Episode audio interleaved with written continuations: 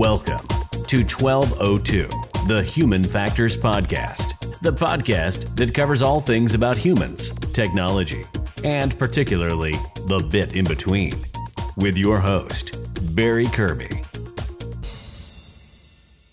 Hello and welcome to this episode of 1202, the Human Factors Podcast, with me, your host, Barry Kirby. Before I get started on the main topic of the uh, of this podcast, the first bit is a couple of parish notices. Um, in case you haven't seen it, the latest ergonomics magazine is out, and it had, I was really pleased to say, an article on smart towns, uh, the work I've been doing, and the subject of one of the previous episodes of this podcast. There is also a few events coming up in the um, being held largely by the Chartered Institute of Ergonomics and Human Factors. So on the 13th of November, there is the Global Strategies for HF Advancement webinar, um, which is an interview with the IEA. And that should give us an idea about what the IEA priorities are for the 2018 to 2021 term moving forward. The CIHF is uh, hosting an, a Careers Day um, on the 26th of February. And then it is, as I think we mentioned before, the Ergonomics and Human Factors Conference on the 27th of April uh, next year. And if you're looking to put a paper into that, I believe that the um, the deadline didn't move, and so you're now too late. That closed on the first of November. Though if it has changed, then um, I'm sure somebody would let us know. But tonight, I wanted to have a little bit of fun, and you may have noticed that there's been an election called. So on the 12th of December, uh, the all of us British people will be going to the polls to elect a new government. I thought it'd be quite good fun to look back at a bit of behavioural research that I carried out it was just after the 2017 general election. I will declare a bit of a bias uh, that I've been at the pointy end of political campaigning as a strategist, a campaigner, and a political candidate uh, myself at a parliamentary as well, parliamentary level as well as local councillor. But it was this experience of talking to lots of people on the campaign trail, um, combined with my love of human research, that sort of set this idea uh, in in motion. The the research is based around really a bit of a niggling thought that the way that people vote is affected by their own motivations, and it's directly analogous to their class situation. So I had this idea that the way people vote could be mapped to their motivational needs, and if this was done, we would understand the fundamental correlations between voting history, motivational need, and the implication to class. The the, the research that, uh, that that I did really only dips its toe into the water of this topic. It was a very, very small sample study, uh, so effectively just a pilot study. Uh, it gathered a relatively small sample of data, um, less than um, 500 uh, candidates, to look to see if the correlations could exist. So, nothing that I'm going to talk about is actually what I would call hard and fast data, but it, it gives us a really interesting indication about what could be out there. Um, the questionnaire, so this was done by um, self-selecting questionnaire, um, done on the um, interweb, aimed to be simplistic, and it used tried and tested methods rather than implementing a brand new approach. It used a, used a simple scoring um, version of uh, Maslow's motivational questionnaire that asked respondents to prioritize sets of statements related to what they would like to, out of a job that is ideal for them. It then went on to self-identify political leanings on a left-right scale and then finally it asked for voting intention in past general elections between 1997 and 2017. So we did actually produce a um, an infographic on this um, that was published, and I will um, put a link to it in the uh, in the description of, of this podcast, and so you should be able to be able to see that. So if you want to have a look at it, but fundamentally, yeah, it's it's about comparing um, the way people vote with Maslow's hierarchy of needs. So, why Maslow?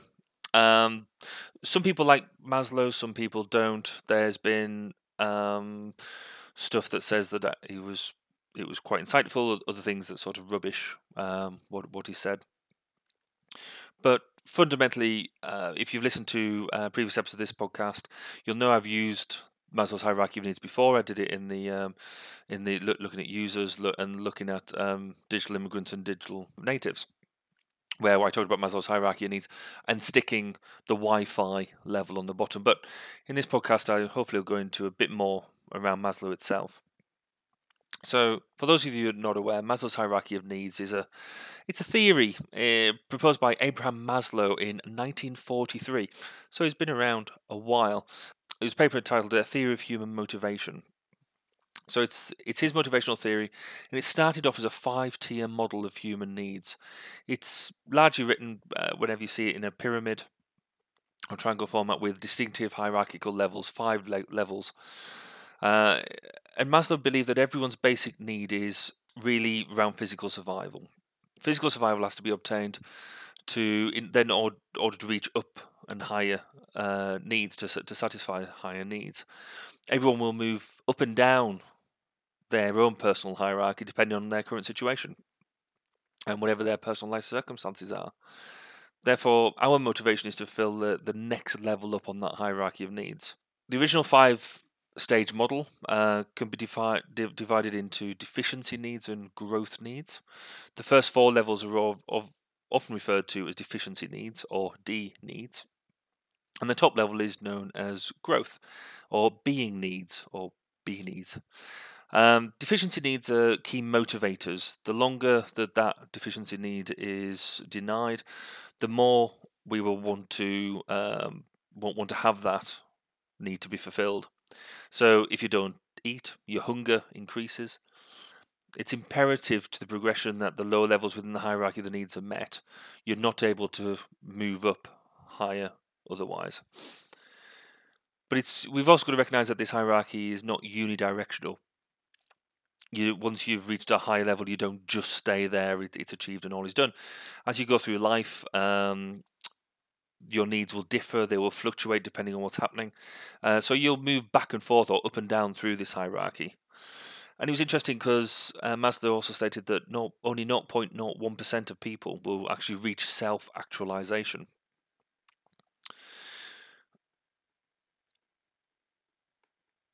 So, as we said, this original work consisted of, of, five layers and stating that the very basic level we have to have uh, the basic needs to function. So there are biological, physical needs. That is air, food and drink, shelter and warmth, sleep, sex, them type of um, base needs.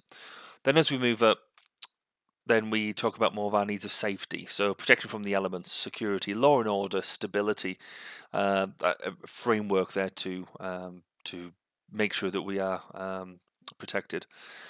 Then love and belongingness. So more so than just the sex, which is um, the a basic need, but actually looking at things like friendship and intimacy, trust and acceptance, receiving and giving affection and love.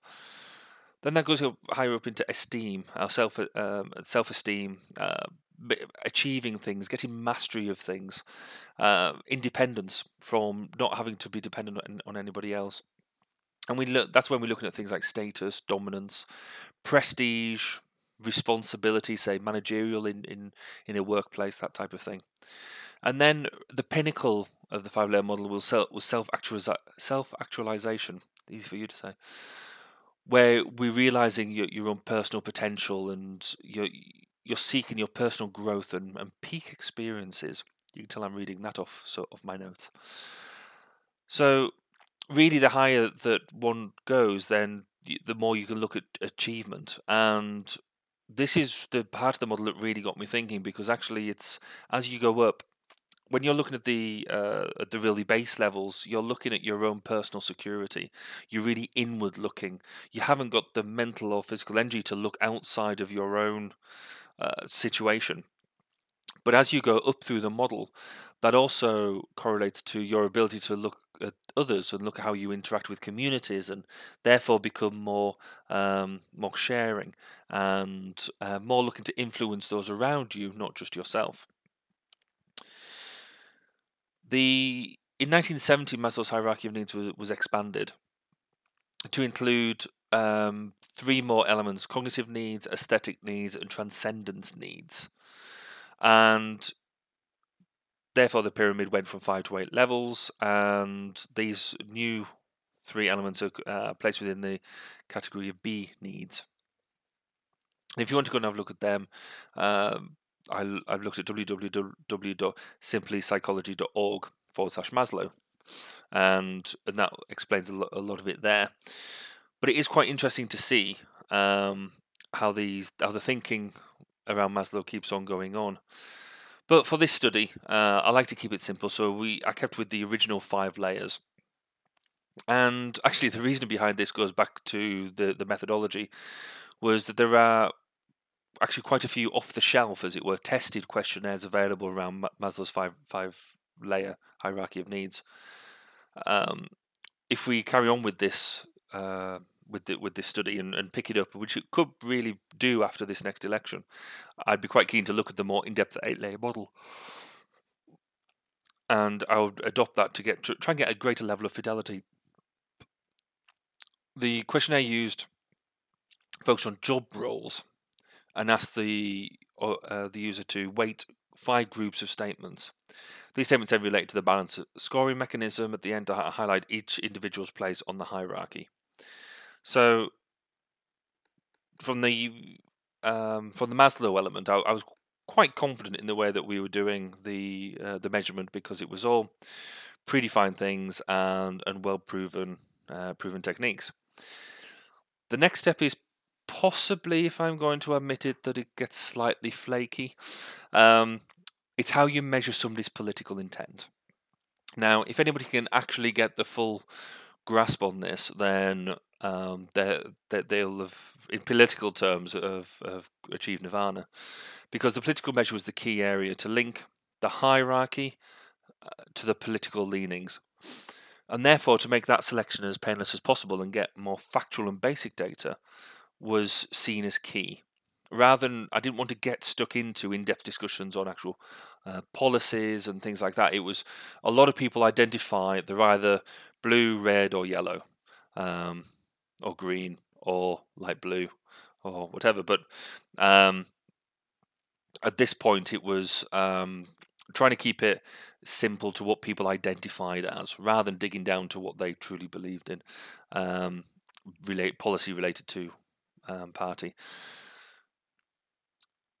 So, and this is kind of backed up because actually the feedback from many elections I've done um, both that I've been involved in and from other people, key individual policies don't actually make that much difference with the way people vote.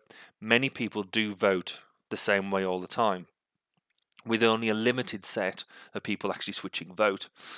And this is be, this is why we sort of talk a lot about uh, tactical voting and, and and that type of thing. Is because we know that um, certain people just just have voted and will vote the same way uh, consistently, um, almost regardless of what happens when we consider how much the political parties have changed over the years, yet people still follow them because that's the part of their group. And there's a lot of cultural and behavioural aspects to do with that, which we're not going to go into. We're going to try and keep it quite simple.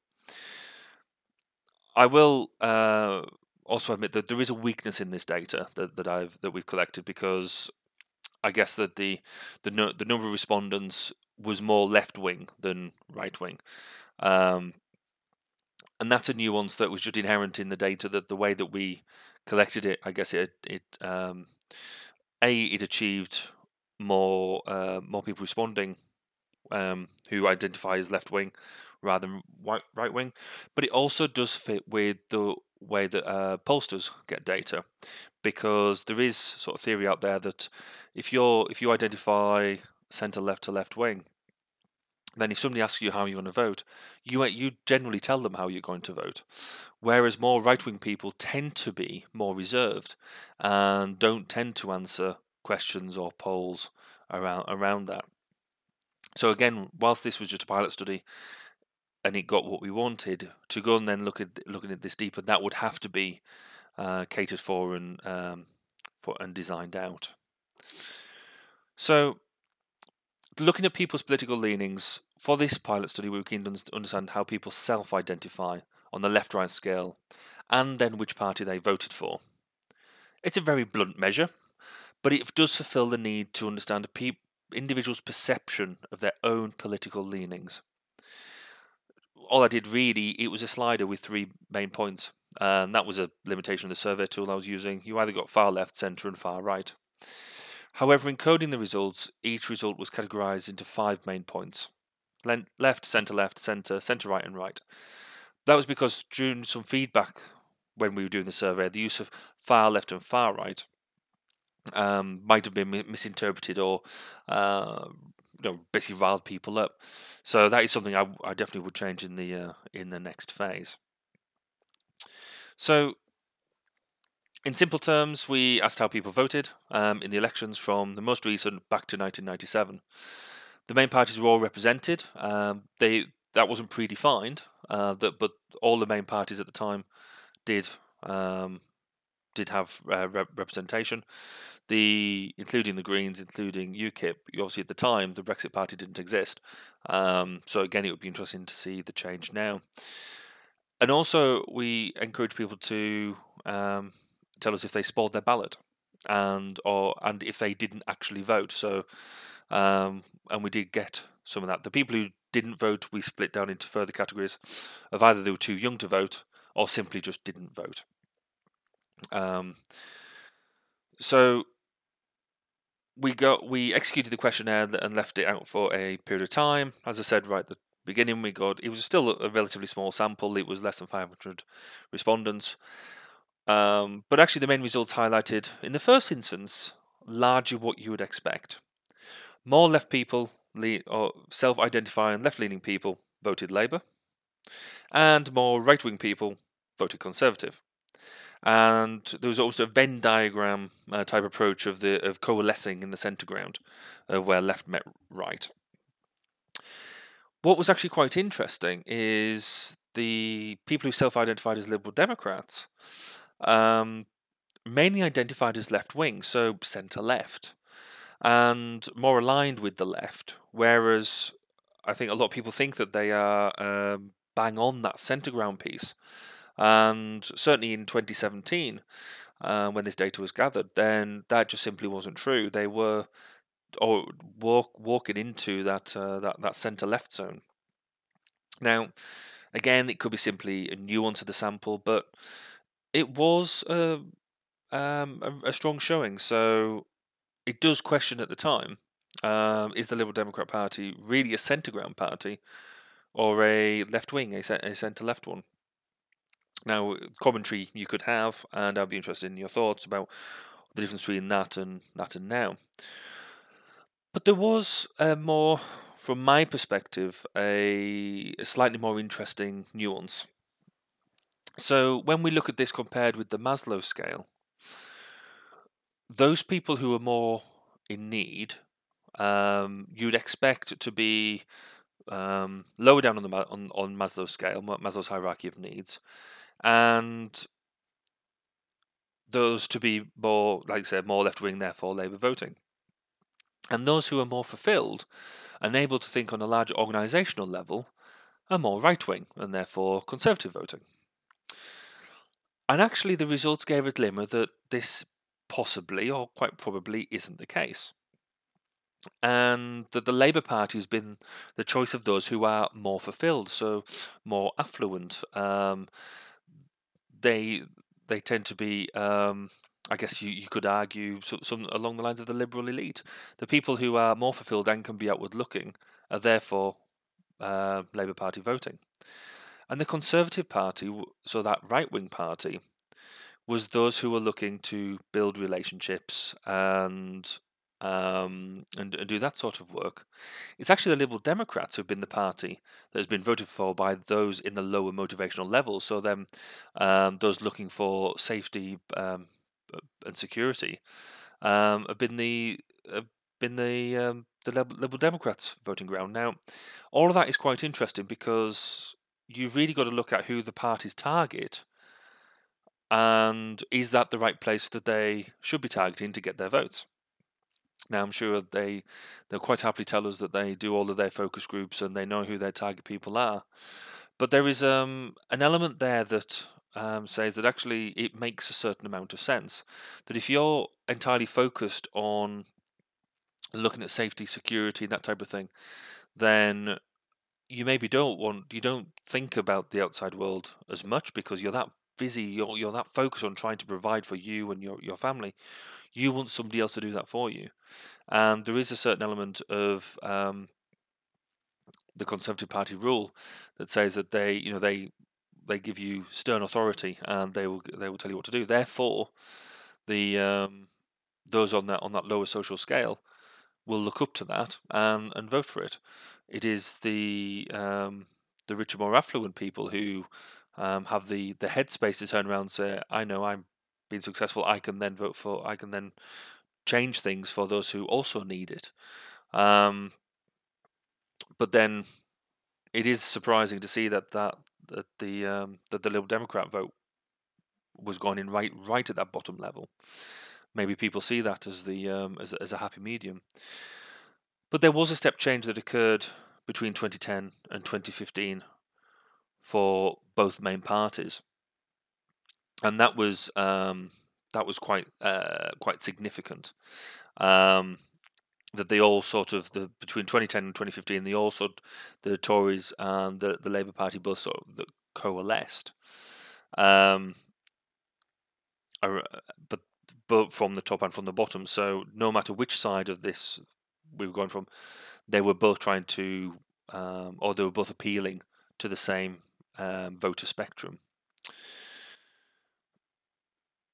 The other element was the um, the people who didn't vote. The people who didn't vote, who chose and chose not to vote, again were from that lower um, Maslow hi- uh, Maslow hierarchy. So it just proves that again it almost reinforces that idea of Maslow's work that um, that you're that busy looking for safety and security, uh, looking to get your looking to get the really the lower level things sorted out that you don't really have that headspace to think well what do other people need to do? How do I fit in society? Um, you're just looking to learn how to how to live for, for want of a better expression. Um, and then there was a further change in 2017 for the Liberal Democrats, where they were starting to go for a, a slightly going back to the centre ground, as it were, um, which was interesting for them because obviously they'd uh, they'd been through a journey on their own, and the Tories had a journey um, in 2005 to 2010 too. So as I've already said, that they while they think they might think they're the party of for those um, who are affluent and that type of thing, they are actually the party of choice for those more in need and those who are struggling to survive. Um, now, as I said, that step change in 2017 saw the Lib Dems going back to more aspiring people. So you could argue them being that liberal elite. So whilst I find that really interesting, um, I, I, do think there is some significant messages there for um, for political parties and actually who they think they're targeting and who they are targeting. Certainly, my time as um, as as a as a candidate and a, and a campaigner, um, this really changed the way I thought about things uh, and influenced what I did. But this is only a very, very small study. The sample size and the way the sample was collected, in particular, it was a um, uh, self-choosing um, questionnaire, and it was largely based on the social networks that we could get it on, which, given my background, are more left-leaning than anything else, and also what I said earlier about you have the the way the the type of people that will actually fill out questionnaires of this type. Um, so really, the intention was to determine if a more in-depth study should be done. But I think on the face of it, this does merit further investigation, and I think um, once I get some free time after the the election this year, I think we'll um, try and do do something to a get a, a broader sample and to get a bit deeper analysis, because I think it will be interesting to look to look further into the difference between who those who vote for a party and those who are members, also to see the differences there. So I hope you don't mind my slight divergence onto um, a political subject, but obviously trying to keep with the human factors and human sciences theme, and um, enjoying it. Well, I consider this sort of thing to be fun. Um, I'd be interested to know if if you do. Future topics on the podcast. I'm starting to get more of a plan together. Um, it, it is good to be organised. Um, so three main topics that are, that are, definitely in the pipeline. I'm hoping to be done before Christmas. Um, we'll be looking at critical decision making, um, particularly with respect to the um, Grenfell um, report that came out. and and the and the focus on on firefighters. So we'll delve into that a little bit, not looking at the political aspects or anything like that, but actually looking at the questions that raises around critical decision making. We've got two interviews now in the schedule, um, just to be firmed up. One is on looking at human factors by other means. So there's a lot of people who use tools that are human factors, human science tools, but don't necessarily realize that they are, or um, are just um, integrated into other things. And then actually one on human factors professional development and mentoring. So they're two human, they're two um, interviews that are coming up fairly shortly. So please do get in touch with your thoughts um, either through the website or Twitter, Facebook, or LinkedIn. Please rate uh, this episode on and the and the podcast through wherever you get your podcast from, be it through um, um, iTunes or um, any of the other mediums that are out there. It really does help um, find others find the podcast. But for now, I thank you for your time, and we shall see you on the next one. Thank you for listening to 1202, the Human Factors Podcast. Please do get in touch with your thoughts, questions, and comments. You can contact us at www.barrykirby.co.uk and on Twitter at BAZ underscore K. See you next time. And remember, it's more than just common sense.